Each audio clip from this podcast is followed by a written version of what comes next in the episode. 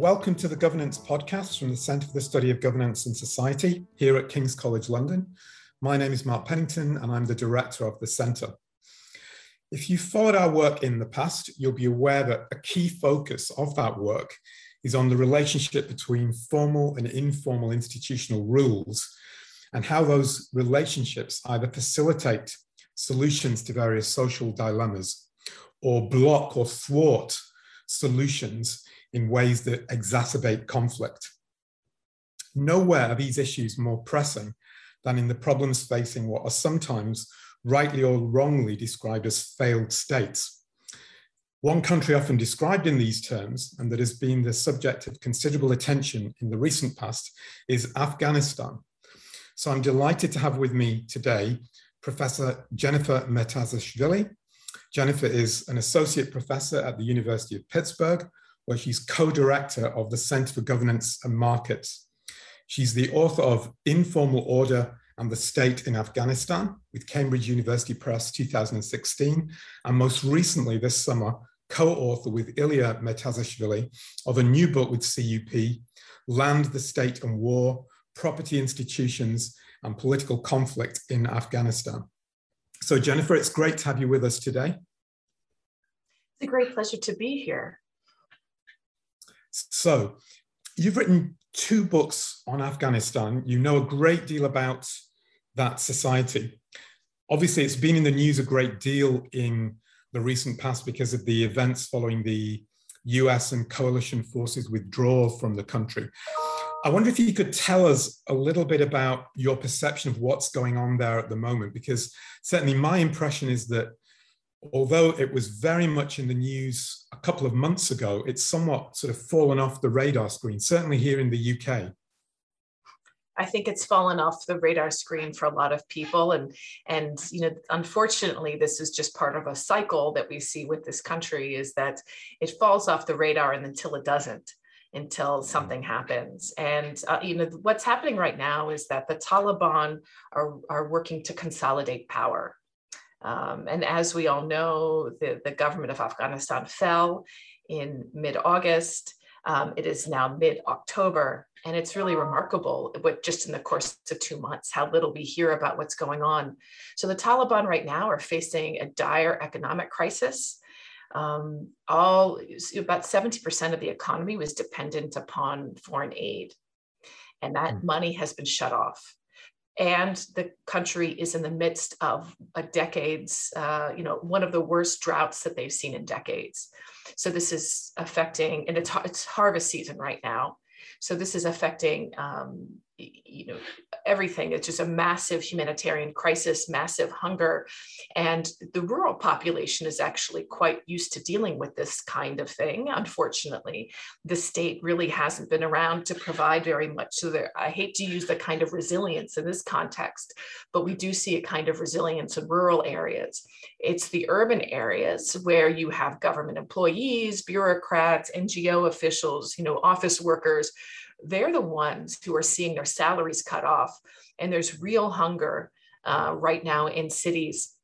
So the Taliban are facing this. They don't have much experience governing or administrating. And now they're saying, you know, give us time, give us time. It takes time to build a state. Uh, so they're jockeying right now for international recognition, uh, trying to get some of those aid flows to return to the country, but it's not going to be easy.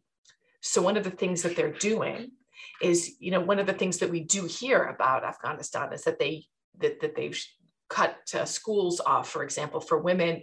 Um, they announced that if you're above middle school, you can't return to school. Uh, there have been conflicting reports about universities uh, being, uh, you know, girls no longer being able to attend university. My my sense of this is they're using this as a bargaining chip with the international community because they know that the one thing the international community cares about is gender issues, and so they're they're using this to get access to that aid, to get the United States to open their bank accounts.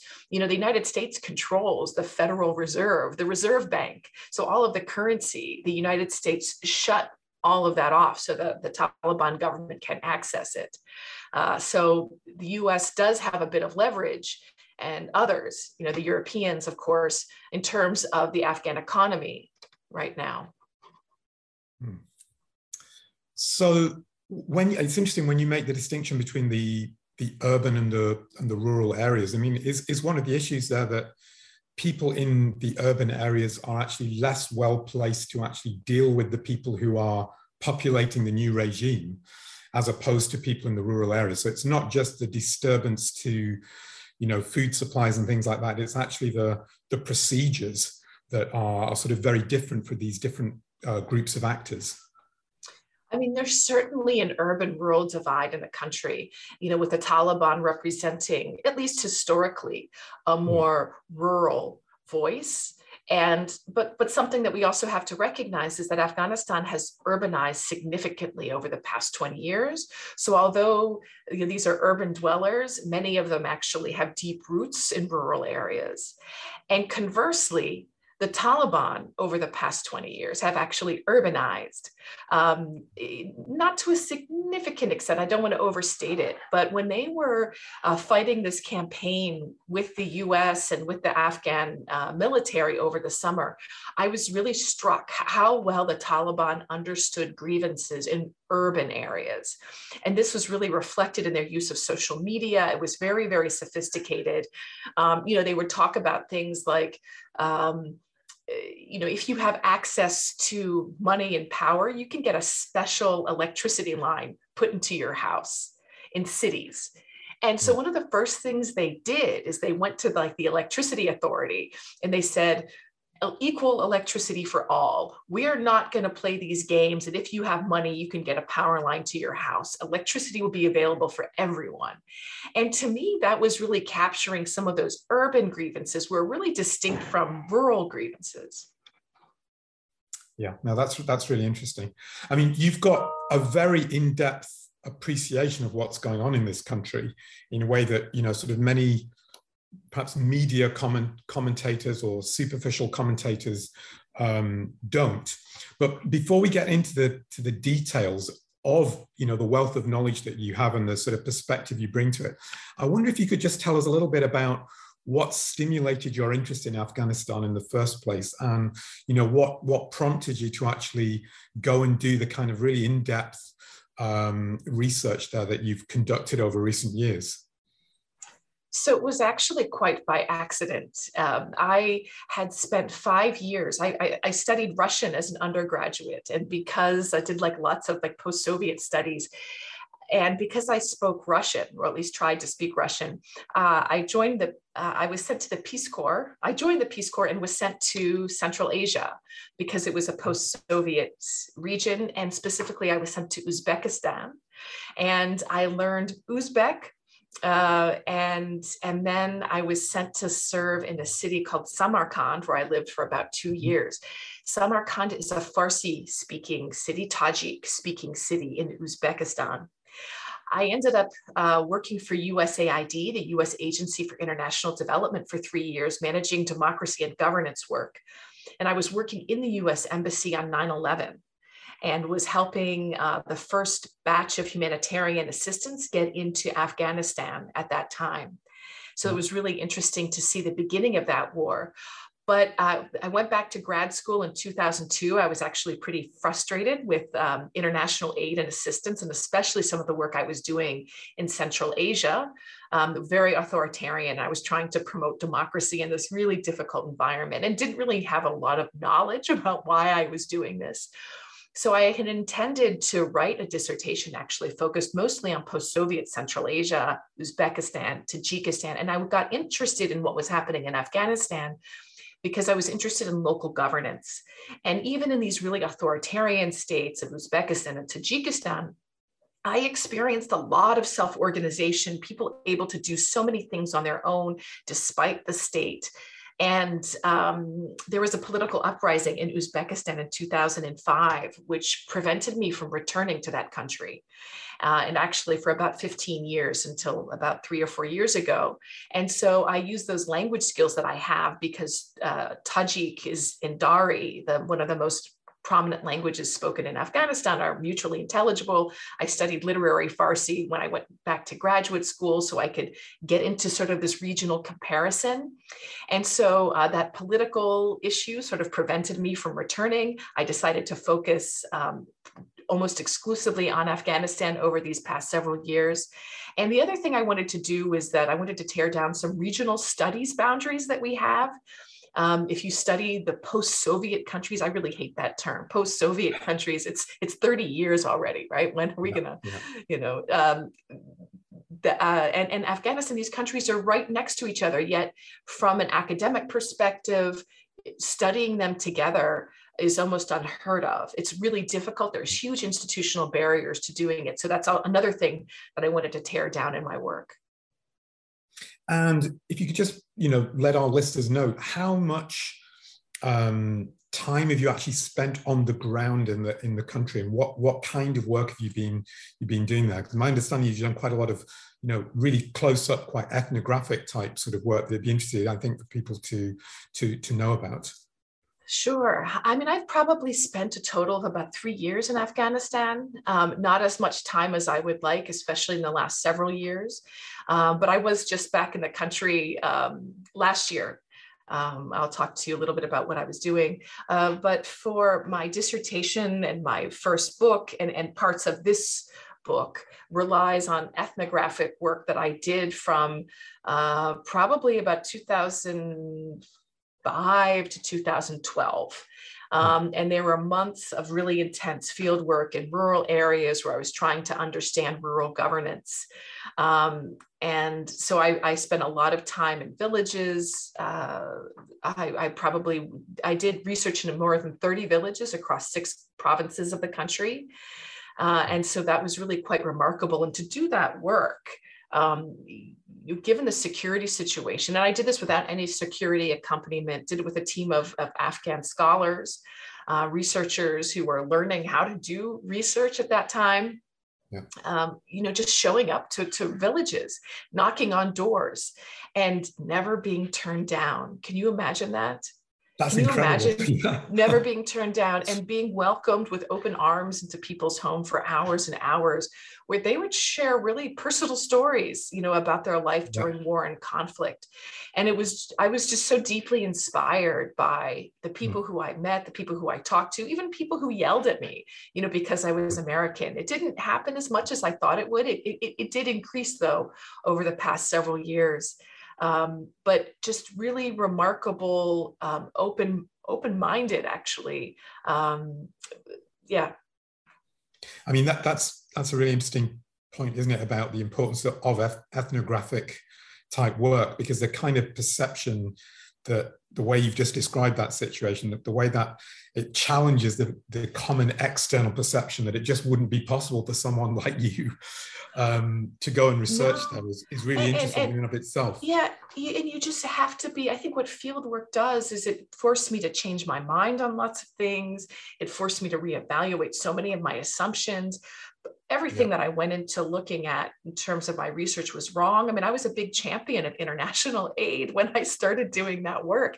And what I realized very slowly was that just about everything that I had read in these donor reports was wrong. A lot of the academic literature that was so focused on what the international community was doing was, was to me just empirically incorrect.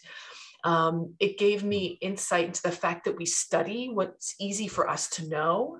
And so there's volumes written, you know, you could fill libraries written about the intervention in Afghanistan right? About military strategy, be about donor strategy, because it's easier for us to understand that than to understand what, you know, the emic perspective, this internal perspective. Uh, and not that I nail it by, you know, I try, uh, but it's really hard. And, you know, I will always be a student of the country to say that I can explain it is wildly it's just a, it's an exaggeration. There's so much i don't understand. And i, I speak two main languages of the country. I speak uh, dari and um, uzbek. And uzbek you know because i lived in uzbekistan i understand uh, you know it's probably spoken by about 10% of the population. Uh, dari spoken probably by another 30% i don't speak or 40% depending on who you ask, it's a very contentious issue. There actually has never been a census done in recent years, but I don't speak Pashto. I can understand, you know, a good deal of it, but that's one of the main languages of the country. And to me, that's a, a major shortcoming of my work. That's great. So, okay, let's let's move on to think about um, you know the sort of substantive framework that you use to understand the challenges that there are in in Afghanistan. So, throughout the book, um, you're very much focused on you know what we could call in loose terms a sort of an institutional centered theory, looking at the role that property rights institutions play in either facilitating cooperation or where they can actually lead to situations of conflict. And the framework that you use emphasizes that property rights institutions can be provided either through sort of bottom up structures, through community groups, religious organizations, business associations, what are often referred to as self governing structures, or they can be supplied more through um, formal state structures. But in the book, what you're arguing is that it's really not a question of deciding um, that bottom up or top down institutions are more or less appropriate in terms of facilitating cooperation or creating conflict. It very much depends on the close up institutional details of how those institutions actually operate. So I think I read your work as challenging kind of black box theories of institutions where people talk about the state um, or the market or private property um, or collective property without really understanding what those institutions actually look like on the ground.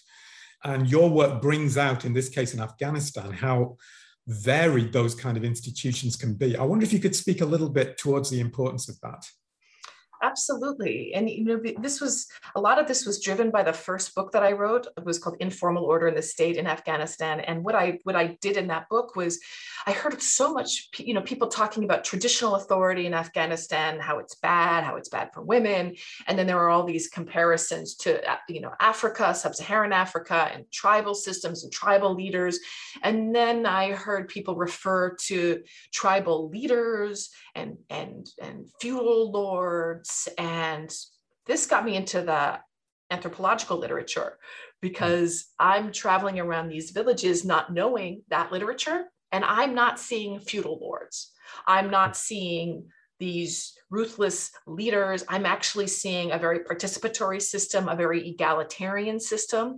Yes, it hmm. doesn't include women, but it includes every household. So I did find some women leaders, but every household ostensibly has the right to participate which if you compare that you know we could talk about later you compare that to the state building effort give very few people yeah. the right to participate right so every household has the right to participate in this process and i realized that we weren't actually looking at the rules that govern these organizations, these traditional systems, for example. Mm. So, in the case of Afghanistan, I said, I open up the black box, I look at the rules, and I try to explain why there seems to be so much participation, why there is so much this um, these organizations persist, why they seem to be providing a lot of public goods. And what I found, you know, both in terms of the property rights work and in, in, terms of my earlier work, is that there are there is no one single body that dominates a village in Afghanistan. So there isn't a feudal lord. There's a confluence of three organizations. You have village leaders who are leaders primus inter pares. They are first among equals. They are appointed to this position because uh, they come from an established household that has a reputation for fairness, that has someone that's literate, that can represent the community to the outside world. And people would often describe this individual as the bridge between the people and the government. And then you also have these village councils, which are ad hoc. They, they meet when issues arise. And once again, every household has the right to participate in deliberations. And then you have religious leaders. These are uh, mullahs typically, and often they come from outside the village, uh, but they play an important role in, in communal life. And what I found was that there is this separated authority among them, but also checks and balances between them. And these checks and balances and this separated authority actually constrain these leaders, these organizations at the local level, which feed accountability, which enhance you know, opportunities for participation, and which generate pretty good outcomes, all things considered. Is it perfect? No. Is it a panacea? Absolutely not. But to me, this explains why these organizations persist. And when people said, you know, to me, what I first heard was after this was 30 years of war, 20 years of war, right? 20 years ago, uh, when I first started traveling to the country. Oh, these things had been wiped out during the war. They no longer existed. This is why there has to be a strong state. Uh, I believe that too, because I had no experience and I was relying on this literature. Um, and what I found was that wasn't true what I found was that sort of from an empirical perspective is that people came back to their communities, they regenerated these organizations, um, they reconstituted them and sometimes you know their expectations of them changed. So maybe 30 years ago 40 years ago they were living an, under an authoritarian system that allowed maybe more authoritarian rule. I can't say for sure because the kind of work that i've done wasn't done 40 years ago but but i found them to be much more you know generative of participation and accountability. So when people talk about the state people were comparing these really false alternatives that the state that the donors were somehow building in afghanistan was this you know democratic state. But actually if you look at the rules that govern the state it was far from democratic um, the democracy was promised to the people of Afghanistan, but was never delivered to them. Yes, they elected a very weak parliament. Yes, they elected a president. But those elections, number one, were rife with corruption and everybody knew it. But the more important elections were to be held at the local level. And that's what people were promised. And that never happened. So, what people experienced after so many years, watching so much money come into their country, is that if you live in a, in a rural area and you're expecting things to change, you find that your district governor, the lowest level of formal authority, is still appointed by the center and it, through a system of patronage that you can't quite understand. But you were told that things were going to change and there'd be more accountability. These people were never elected. There were district councils that the Constitution called for. Elections for those councils never happened. Elections for mayor never happened. So there was so much that was promised that never happened in terms of participation. So when we're comparing the state to communities, the communities had much more participation, even though they, they were informal, even though the women didn't have the, you know, that didn't normally, I wouldn't say the right, because I don't know what right means here. Women didn't have the opportunity to participate in them. Um, as much. I did, as I said, I did find some women uh, participating. I found women village leaders. Um, so I think that's the comparison I'm trying to make. And it, it allowed me to and to see things differently. So if you're thinking about property institutions and the protection of private property rights, which we talk in this book, is that, okay, well, who's going to provide those property rights? So normally we think, okay, this democratic state is going to be much better than a feudal system at the local level. Well, turns out there was never feudalism in Afghanistan. Afghanistan was never a peasant society. Um, land holdings were always pretty egalitarian. There were small land holdings in rural Afghanistan. This goes back to the tribal structures and the customary systems. And then the central government was always very authoritarian, and that didn't change. So it made it very difficult for the state to be trusted and relied on to protect property rights. So throughout this whole system, there was a robust system of customary legal titles and customary land adjudication. And people use this customary uh, systems to solve these problems because they knew historically they couldn't rely on the state to do it. I mean, that's the, the way you've just described that theme there. I mean, that that's something that seems to run through the book in terms of the sort of overall historical narrative you give. So there's, especially in the earlier chapters, there's a good deal of historical context that you offer to the way Afghan, is, Afghan society has evolved over, well, several hundred years. And the theme that, that I took as, as running throughout that analysis was the notion that there's been a constant tension within the country between these bottom up type arrangements and attempts both internally within the country, but also owing to the, the actions of external agents, um, a tension between these more bottom up uh, structures and more top down arrangements. So I think you describe, I've forgotten the name of the leader, but there's certainly a leader from a couple of hundred years ago who attempted to centralize authority. Then you had, of course, the Soviet invasion. Um, and then more recently, we've had the various state building efforts. And all those have been concentrated on the state or central actors. And those have constantly been in tension with these more bottom up structures. And that seems to be the theme that's sort of united, if that's the right term, that the history of the country really. Absolutely. And there has rarely been, you know, when, when the country has leaders that respect community rights, the country has generally seen peace. Mm-hmm. When you have leaders that want to centralize authority and control uh, the population and, and not um, give communities the right to participate and manage their own affairs, then you see conflict. And that's what I would argue actually happened over the past 20 years, that this was, and especially, it was especially acute in the past six or seven years under the last president, Ashraf Ghani, who the West was absolutely enchanted with, right? He had a PhD in anthropology from Columbia University. He worked for the World Bank. He was a technocrat. He called on all Afghan diaspora to return to the country. He, re- he ruled the country as an, as, as an authoritarian leader, as a despot frankly. Mm.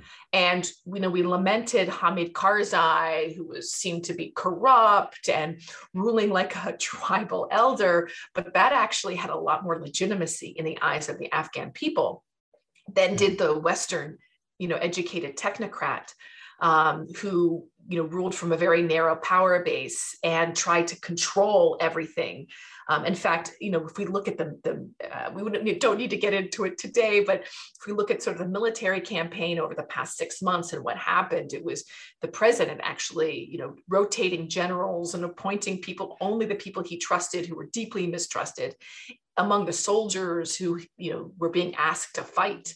Um, but one thing that we should remember is that, um, and, and I'd actually want your, your listeners to know, is that now that the Taliban are in power, they have a choice. They have a choice about how they're going to rule. And they could use this more accommodating um, system that was used actually for most of the 20th century. Uh, before the Soviet invasion, there was a king, Zahir Shah, who ruled the country for 40 years relatively peacefully.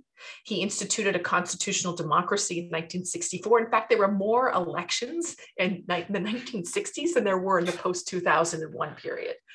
And he didn't try, uh, you know, I had this. Uh, uh, government official who I interviewed, um, and I asked him. It was right after the death of Zahir Shah, who died. This was probably 2007, and I was interviewing a district governor, and I we were lamenting the death of Zahir Shah, and he said, you know, Zahir Shah was a good president, uh, was a good king uh, because he said that you can walk slowly forever or you can run and fall down, run for a minute and then fall down. And that was sort of his attitude towards progress, towards change. And now he was overthrown by flanks to his left. Uh, you know, there was a Communist Party faction that was growing. Uh, there was leftist factions who wanted more modernization, wanted the state to use its power, and and that actually, you know, invited the Soviet invasion a few years later. But there was this king in the 19 in the 1880s uh, who i think this is the one you're referring to who ruled mm. from 1880 to 1901 yep. very important and it's actually very important right now. His name was he was the called the iron emir abdul yes, rahman khan. Yep. he was afghan centralizing leader. And he said look my country's poor. My country has nothing and it has no government structure. It has very little. And uh, I'm going to centralize power. I'm sick of the chaos. I'm sick of the fighting. And there had been these sort of internecine um, palace coups happening every once in a while. Uh, you know, a cousin of the king, a brother of the king would, you know, try to usurp power because the way that that the royal family worked until that point was you would have a king, and then the king would appoint his brothers or his cousins to rule provinces, and then these uh, relatives would use their provincial bases to challenge the king And so you'd see these, these periods of instability. And uh, the British actually invaded twice. The, the, two, uh, the two main Anglo-Afghan wars happened in, in the 19th century during this period, and the Brits would try to install their own people. Um, so what Abdurrahman Khan did is he says, I'm going to put an end to that. I'm going to create a formal bureaucracy. I'm going to create a formal system. No more, none of my relatives are going to go run the provinces. But he ruled ruthlessly, absolutely ruthlessly. And he discriminated heavily against minority groups, elevated Pashtun groups. He was Pashtun, all of the kings were Pashtun. And he discriminated against um, the Shia minorities. And these are the Hazaras in Afghanistan. Mm-hmm. And he called himself the leader of the Muslims um, the leader of all the Muslim world. He declared himself the Amir al Mu'mineen, which is the leader of the Muslims, which is what um, the Taliban have done. With uh, they did this with Mullah Omar. So he declared himself the Amir and persecuted the Shias, confiscated their land. This was really a genocide that he engaged in. He was ruthless. He was bloody. He was, um, you know, a, a terrible tyrant, and he was subsidized by the British. So the British said, "Look, we can't. We've learned that we can't control your country, but really, what we care about is controlling your foreign policy. So we'll give you a subsidy in exchange for running your foreign policy." And Abdurrahman said, "Okay." This will allow me to consolidate my rule uh, vis-a-vis rivals. Basically, the story there of um, Abdul Rahman is that there was a sort of centralizing effort made internally, which was aided by, in this case, um, external intervention from the British, who were providing subsidies to his regime, provided he sort of adhered to what Britain considered to be an acceptable foreign policy stance. Is that right? Yes. And I think what I, what I was concluding with is this was the beginning of a rentier dynamics, right? right? So this was the, the subsidies that detached the leaders from the people. And if we want to look to instability in Afghanistan, it's because of this. And that is the theme, if we sort of move through the last century, that has sort of repeated itself in different guises. So you have the Soviet invasion bringing about another form of that. And then more recently, you have the external sort of state building efforts following the US intervention in the early 2000s, bringing another form of that. So, I mean, it's fair to say, although I think the, the book is written in very moderate tones, um, that external actors do not um, come out of this looking very, very good or very favorably. But does that mean that all external intervention in a, in a context like Afghanistan is is misguided because it feeds into these internal dynamics that the external actors aren't necessarily fully aware of? Um, or do you think from your work that there is anything that could be done by external actors to avoid them generating these kind of issues? Or is it, is it just intrinsic to this kind of external action? I mean, this is a this is a big question, and it's not yeah. one that I I have an answer to. Um, it's one I think about, and I've become really sanguine about this um, I've become increasingly pessimistic. I was young and idealistic, and I did this for a career. And I still try to engage with donors um, because I understand their systems. And I always think, you know, if I can help them understand problems better, or you know if they had a better understanding of these local dynamics they could do things differently but i, I increasingly come to the conclusion that it's really just impossible so let me let me ask you really a question related to education. It, it, it, relates to what you were actually saying before about the way that you know the traditional systems in the rural areas, these quite decentralized systems, they were not, you know, women are not treated equally, but actually there was quite a lot of participation. Um, and I'm wondering what is your take on the way that external perceptions of, of, of women's roles uh, in Afghanistan are to some extent part of the problem. You know, I don't I don't want to minimize the issues of um, people losing some of the freedoms that they've acquired um, because of the Taliban takeover. But at the same time, it, it seems to me what you're saying is that you really have got to be very careful about not imposing, um, frankly, a Western sort of cultural lens to, to actually think about what participation means for women in this particular country.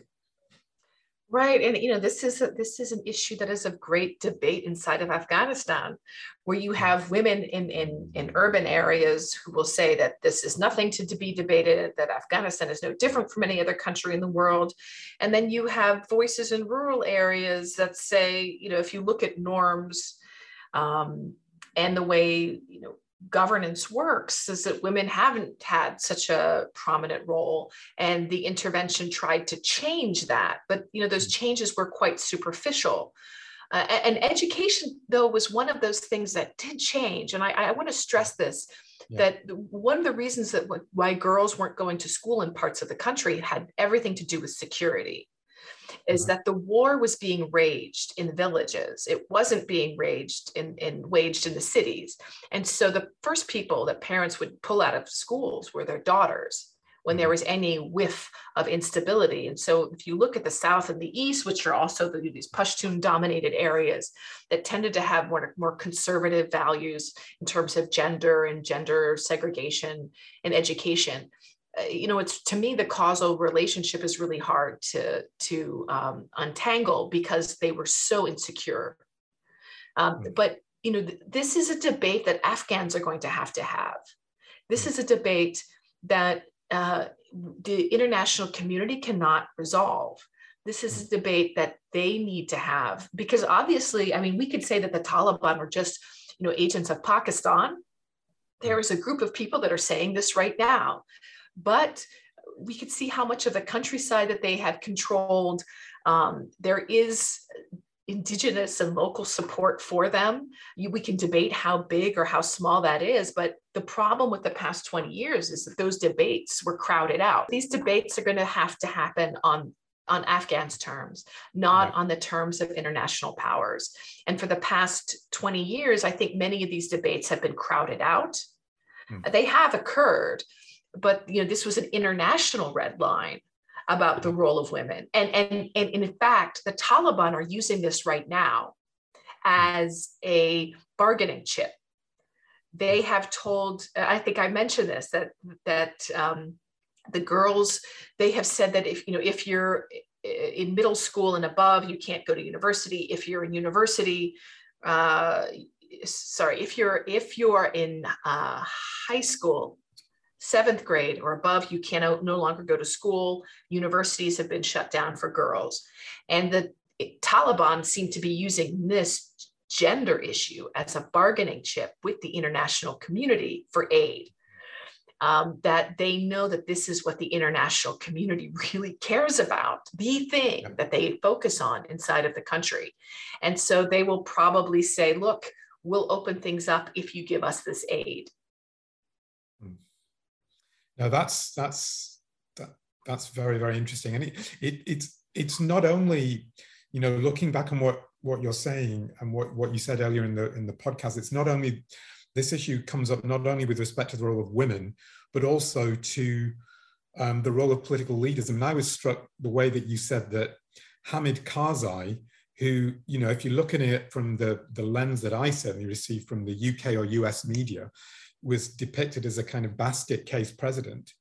Um, on your account, actually, in, in some ways, though he was imperfect, was more functional um, because he was more embedded in the, the localized system than the, the people who came afterwards. So there's a sort of constant refrain here of external perceptions not really meet, matching what is going on in the, in the country.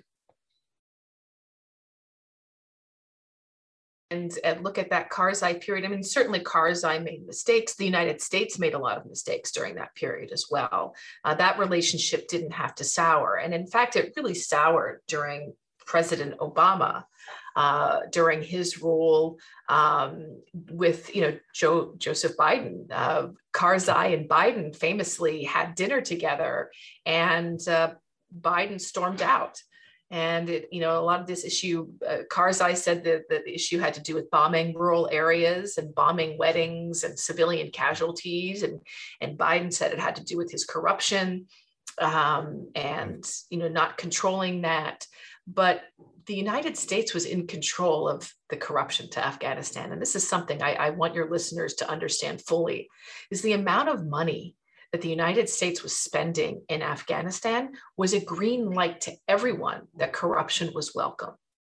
Mm-hmm. So it's really hard to, to blame Karzai for this, frankly, um, when so much money, you know, I've worked in aid in other places in other contexts, and the amount of money that was going into Afghanistan with very little monitoring, with very little care. And there was, you know, the international, the, the aid community, the military community were sort of upping the ante against one another. So there was the civilian community that said the military is not the answer.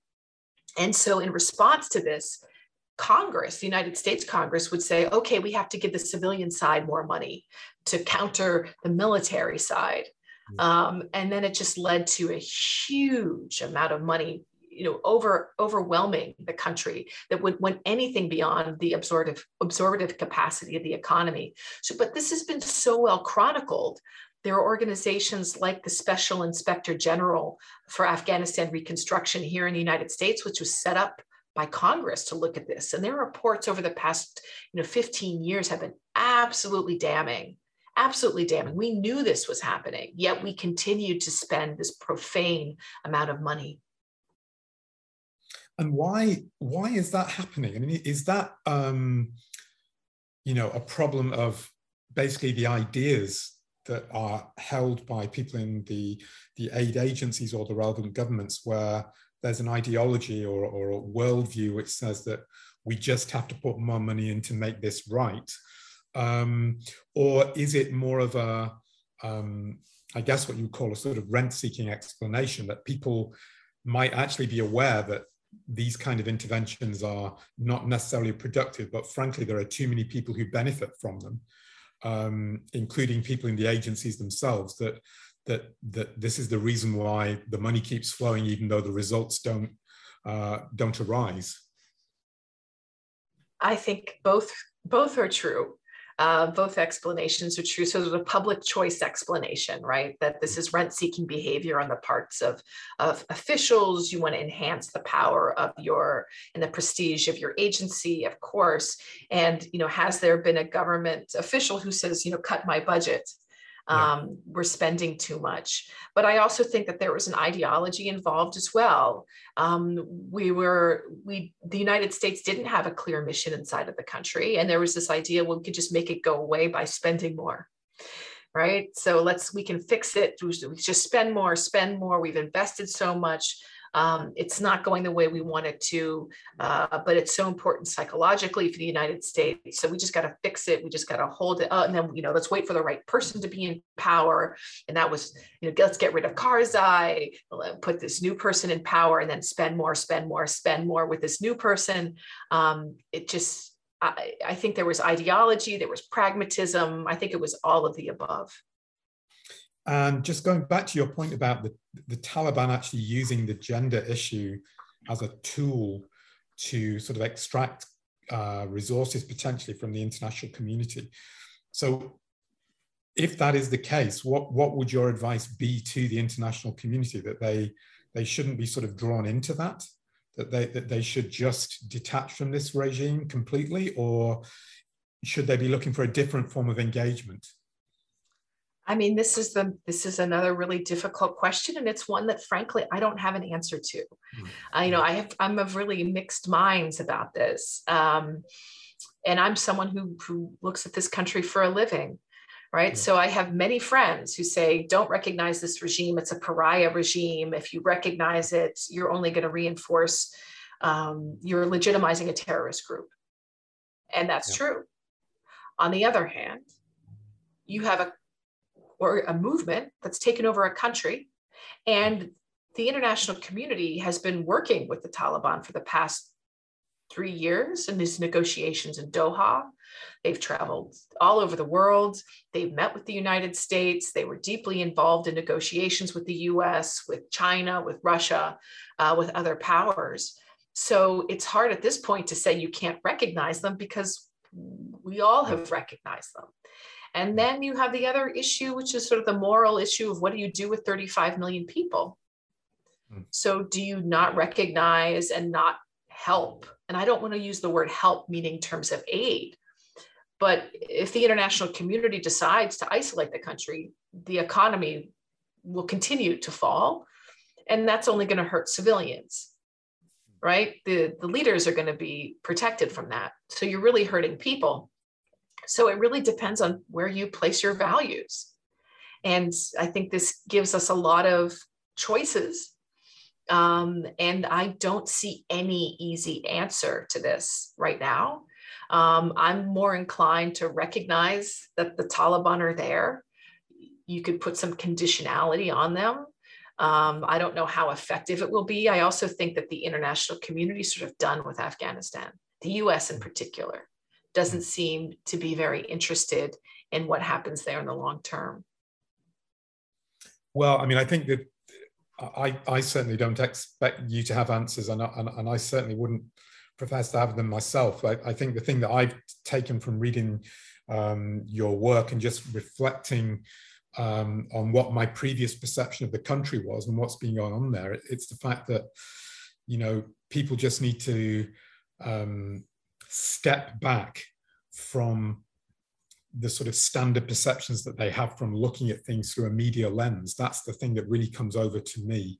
Um, and you know it, it, that doesn't necessarily imply that you should disengage but it means you've got to be very very careful um, about sort of the the confidence of the pronouncements that you make about what should or should not be done in a situation like this no and I, I think that's where i am you know i get very nervous when i see strong pronouncements on just about mm. anything on any side of politics, yeah. uh, whether that's Afghanistan or something else. I think that as a social scientist, I'm filled with uncertainty more than I've ever been in my life.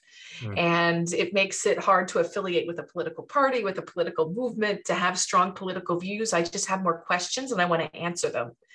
And you know that's a blessing that we have in our position as scholars, as academics, that we can do this in a really detached way. It is an enormous, enormous privilege, right? Um, that our lives are not so directly affected by the kinds of things that we do. And it's something that I don't forget about. But it, I have just so many more questions than I have answers about so much of this. But I have a very optimistic view, though, I should say, about the people of Afghanistan, for example, of their ability to solve problems, of their ability to come together, of their ability to, to address issues. I, I have seen such enormous creativity, such ingenuity, such openness, frankly, and and for for many years there was a real openness to the united states and to the international community. When i would go into villages you know especially in, during those early years and talk to people there was such support for what the united states and others were doing. That changed over time. There was definitely a sense that the intervention was fomenting corruption. It, it was not welcomed by many. And i think that's something that you know in this narrative that we've seen when we start paying attention this past summer um, it's as if everything was fine in Afghanistan until it wasn't. Things were not fine. Things were very unstable for a very long period of time. And many people could, were suffering. If we could just uh, close out, Jennifer, just by actually reflecting that, you know, you, you said very clearly there that you, you don't want to um, make clear cut pronouncements on what is the right approach to take in this situation. Um, but I think it's it's worth our, our listeners knowing that you you have actually been involved in um, helping people who've wanted to leave the country try to to exit um, in in the circumstances that have been unfolding in the last month or two. I wonder if you could just speak finally a little bit about that, about what sort of work you've been doing there practically to assist people. Sure. Um, in in early August, um, the United States uh, announced a new visa program that would expand uh, the, the group of people who were eligible to leave Afghanistan. So previously it was only these military translators. And because I wasn't really working in the security sphere, I didn't know many of these people, uh, but we understood that that was a really arduous and bureaucratic program to get out. Uh, to get people out. But in early August, was August 2nd, the United States expanded who was eligible to anybody who worked on any US aid project. And I knew a lot of people in this category. And so in early August, I started getting frantic texts from friends and contacts who I've gotten to know over the past 20 years, trying to leave the country. And basically, what they were looking for is they needed a piece of paper from their former employer saying that they had worked for them that they had worked for this US organization. And these very educated people who are very well connected and have worked for many organizations over the past 20 years, many of them couldn't find that person, couldn't find that organization because over 20 years, organizations come and go, they merge, even big consulting firms that are working in Afghanistan, um, they merge with others. So people had a real difficult time doing this. So I started helping friends of mine do it. And I got so many requests. I asked some students of mine to help you know, make these connections for these Afghans so they could apply for asylum. And then after we figured this out, I said, well, let's open this up. Let's see if we can help others. We've developed a skill, we've identified a need, we're filling a niche that nobody seems to be filling. So I recruited about 10 volunteers. And when we initially opened this up around August 5th, we got about 400 Afghans who asked us for help. And this was quite manageable. We were plugging along, taking requests, connecting people with their former employers so they could apply for asylum. And the other thing is that the employers had to had to forward the visa application onto the State Department. So it was a very cumbersome bureaucratic process, un- needlessly so. Um, it was tragic how bureaucratic the US made this, this asylum process. August 15th, the government of Kabul fell and we were inundated with requests. So we grew to a team of about 80 volunteers and probably now have more than 5,000 requests of Afghans looking for this assistance. We're not providing legal aid or anything like that. We're just connecting Afghans with their former employers so that they can apply for asylum. It's also risky because it requires paperwork and there's a lot of uncertainty right now in terms of you know carrying papers with you if the Taliban find that you have these papers are you more at risk so we're trying to do this in a way that you know minimizes the risk for Afghans. Um, so now that the evacuation has ended, we've sort of scaled to a different phase of this. So we're hmm. working slowly. We're at not actually, now we're going back to see who the people who have asked us for help have left the country. Uh, this was all happening so quickly that we weren't able to process, you know, check back with people to see what happens. We were just responding to things. Um, so we're doing that now, understanding that this is more of a long-term effort. Um, we got a, a, very kind uh, donation from a local foundation here in Pittsburgh that's helping us pay these students um, throughout the year so we can finish up this operation. But, but the other thing, and I think the more important thing that we're doing long term, is that we are uh, creating a research center at, here at the University of Pittsburgh at the Center for Governance and Markets, where, where I uh, work. And we are setting up a sort of a think tank for Afghan scholars in exile. And so we have four scholars who are on their way here. Uh, who will have the support of our community to continue working on these issues um, to continue the incredible work that that they have done and, and bring diverse issues to the table. And unfortunately, um, you know, these academics can no longer work. Uh, in their own country, which is unfortunate. So we want to have them have continue to have the important platform that they had. And you know, one of the the amazing things We've talked about education So over the past 20 years, I have seen such a change uh, such incredible um, scholarship coming from Afghanistan, such beautiful minds doing really impressive work. Uh, 20 years ago, you had to rely on people like me who, who were foreigners who were you know, trying to filter these perspectives because there weren't opportunities for education.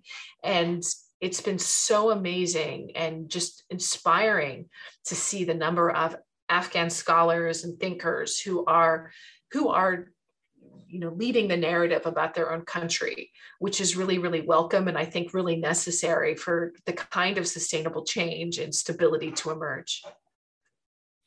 That's great. Well i, I think that is a very inspiring story what what what they've been doing um, but also what what you've been doing um, and Ilya as well in presenting this very detailed account of the really the, the history of, of governance institutions uh, in Afghanistan and how that history can help us to understand what's happening in that country today. So just a reminder to our listeners that the book is Land, the State and War, Property Institutions and Political Conflict in Afghanistan.